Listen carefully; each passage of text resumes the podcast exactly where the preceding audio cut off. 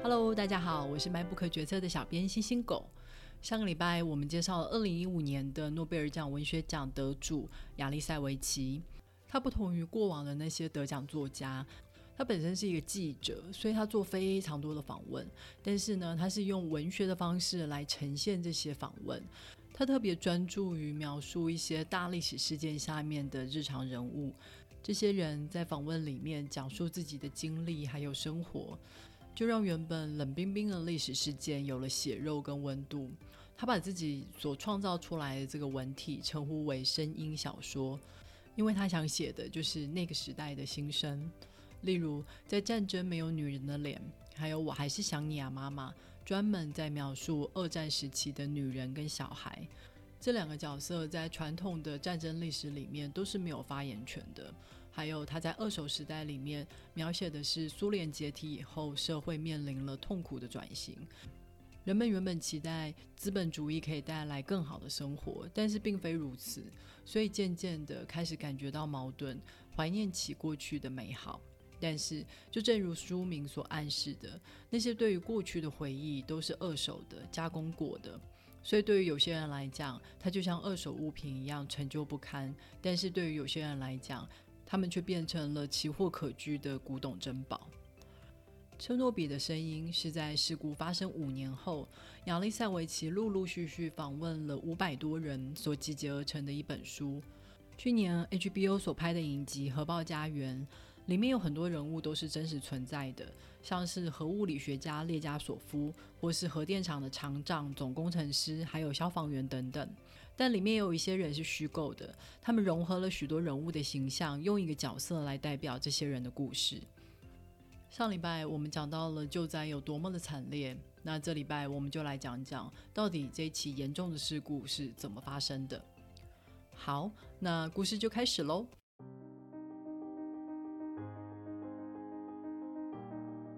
救灾的行动是分秒必争，但是寻找真相的调查一样是分秒必争，因为当晚在现场的工程师都受到了严重的辐射伤害，他们的身体已经再也长不出新的细胞来。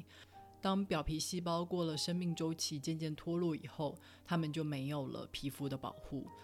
所有里面的组织肌肉都暴露在外。虽然医院用绷带把他们包裹起来避免感染，但是所有人都知道他们的生命即将迈向终点。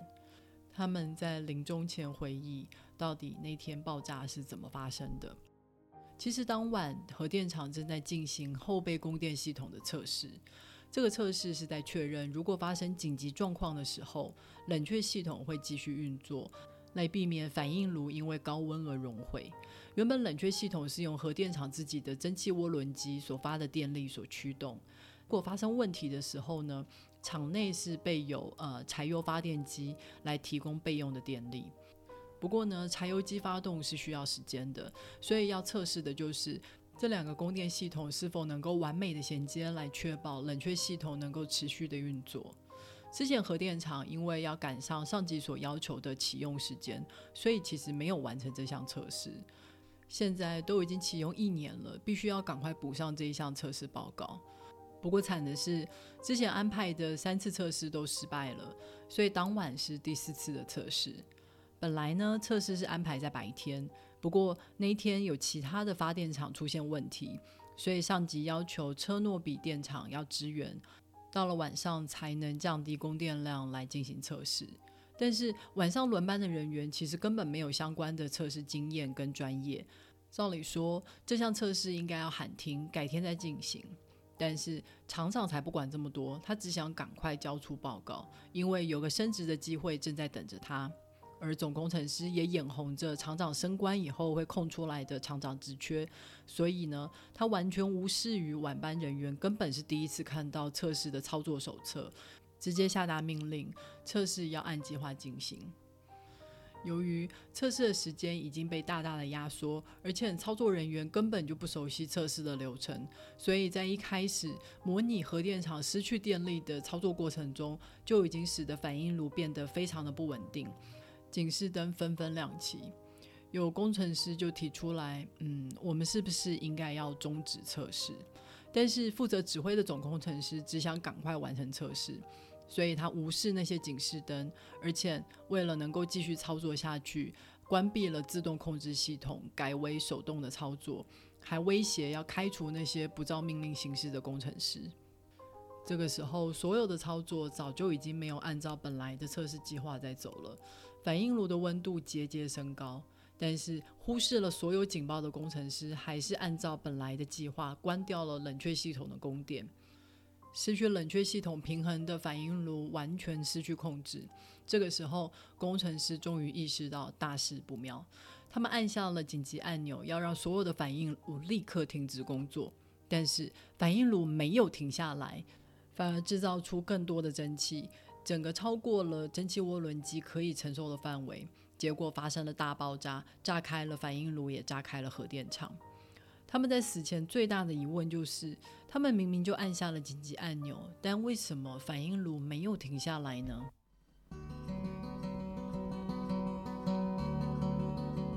列加索夫回头寻找关于反应炉的相关文件，结果居然发现在3年前就有报告指出，在按下紧急按钮的时候，不会立刻看到反应炉的输出功率降下来，反而会看到瞬间暴增，然后才降下来。在车诺比的事故里面，就是因为这个瞬间暴增造成了蒸汽压力过大，这个显然是核电厂设计上的潜在问题，但是当时这份报告没有受到任何的重视，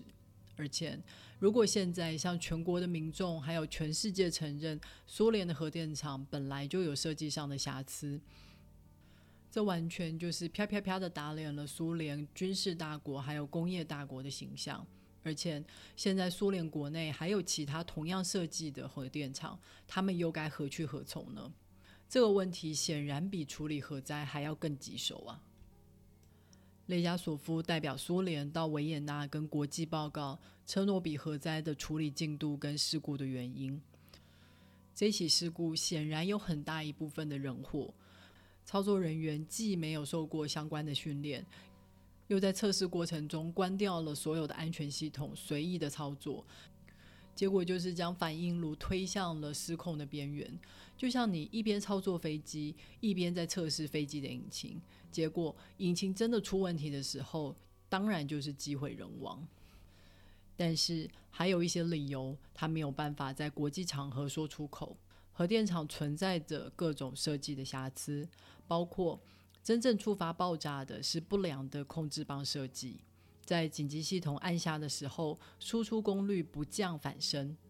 完全违反直觉。还有当时为了省钱，没有在反应炉的周围建造任何的防护措施，使得反应炉爆炸的时候，所有的辐射污染物到处喷散，辐射层直接进到空气中，影响的范围无法尽量。但这些实话受到了种种的政治压力，没有办法公开，结果让列加索夫在事故发生2年后选择自杀。他的自杀引起了苏联核能界还有国际巨大的震撼，终于官方愿意更新与车诺比核电厂有相同设计缺陷的其他电厂。我在看影集跟书的时候，有时候会怀疑，如果这件事不是发生在苏联这样子的专制国家，会不会处理不了？因为所有的救灾任务都像是自杀啊，不管是一开始开直升机投放砂石来灭火，或是之后去地下室放水避免气化爆炸，还有建造冷却温度用的大地道，或者挖掉受到污染的土壤，还有捡拾因为爆炸而到处四散的反应炉核心等等。有几十万人参与了这些救灾的清理行动，在这些人当中，有的人不知道任务内容是什么就来了，关于辐射的知识也是30年前课本上教的。有的人回到家里，因为小孩子喜欢阿兵哥的船型帽，所以特地留给小孩子戴，结果不到5岁的孩子就得了脑癌过世了。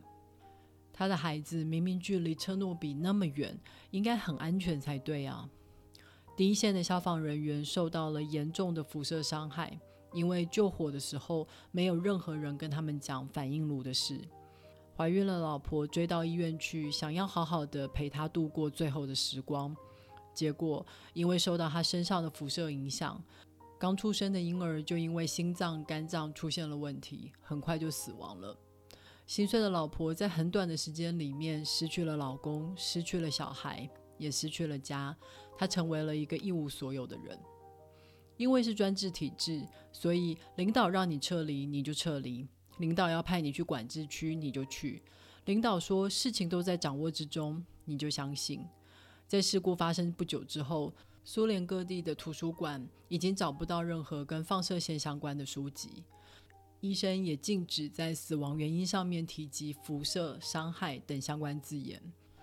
当时法国政府已经禁止小孩子在外面玩耍，避免他们暴露在辐射层下面，但是白俄罗斯的小孩还是继续走路上学，继续在外面上体育课。你说这是无知还是认命呢？几年之后，当管制区渐渐的成为荒芜之地之后，竟陆陆续续出现了一些资源返乡者。虽然学者说这里的辐射线几百年后仍然会存在，仍然致命，但相较于外面残酷的战争，这里还是比较安全。原本就摇摇欲坠的苏联政体，经过了这一个重大的事故，巨额的救灾费用让原本就不好的经济状况更是雪上加霜。5年之后，1991年就宣布苏联解体。没有了苏联，许多人都不知道自己的归属在哪里。不同的民族之间杀来杀去，互相指责，回去你的地方，这个地方是我们的。有个受访者他说，有一天他看着一个年轻人追杀另外一个人，中间跑累了，就停下来问他，大婶，这里有水喝吗？听他的口气就好像一个普通的跑步者，什么事都没有，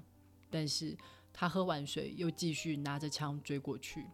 人啊，果然比辐射还要可怕。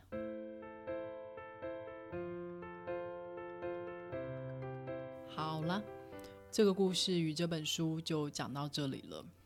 亚历塞维奇在这本书里面所访问的500多人，没有一个人他们讲得出事故发生的原因，因为他们真的不知道，他们只能说自己看到了什么，感觉到了什么，做了什么，但这些就是被大历史所傲慢对待的日常生活。他们不是英雄主义，也不是为了要创造奇迹，他们有的人很清楚自己就是要来当炮灰的，也看得清楚苏联这个泱泱大国那时候已经金玉其外败絮其内，充满了各种的官僚马虎行事，但是他们没有太多的抱怨。如果重新来过，他们感觉人生还是会这样过。在访问里面他们说，对于国家他们有个义务。然而讽刺的是，当苏联这个祖国已经不在的时候，他们还在。很推荐大家可以去找找亚历塞维奇的书来看看，每本书他都花了数年的时间来细细的捕捉属于那个时代的声音。别忘了透过 MyBook 决策的导购连结，网址是 www.mybook.dw， 还有要去 Apple Podcast、Spotify 跟 First Story 上面订阅 MyBook 决策。你们的订阅跟留言就是对我最好的动力。下个礼拜要介绍一本张力十足的小说，敬请大家期待。那么我们就下个礼拜再会喽，拜。